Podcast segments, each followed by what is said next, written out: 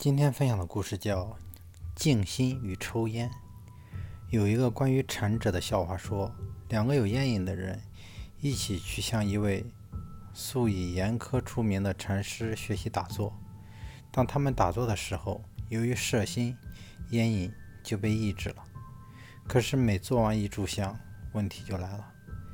那一段休息时间被称为静心，可以在花园散步并讨论打坐的心得。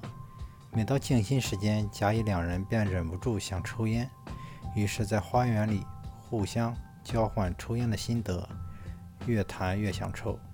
甲提议说：“抽烟也不是什么大不了的事，我们干脆直接找，直接去请示师傅，看能不能抽。”乙非常同意，问道：“由谁去问呢？”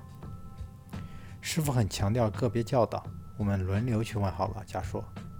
甲去请教师傅，不久后，微笑着走出禅堂，对乙说：“轮到你了。”乙走进师傅房里，接着传来师傅的怒斥和拳打脚踢的声音。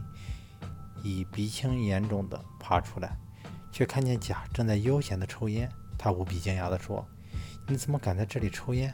我刚刚去问师傅的时候，他非常生气，几乎把我打死了。”甲说：“你怎么问的？”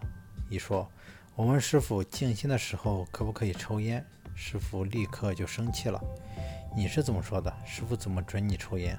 甲得意地说：“我问师傅抽烟的时候可不可以静心，师傅听了很高兴，说当然可以了。”这虽然是一个笑话，但却说明了同样一件事：如果转一个弯来看，烦恼就是菩提。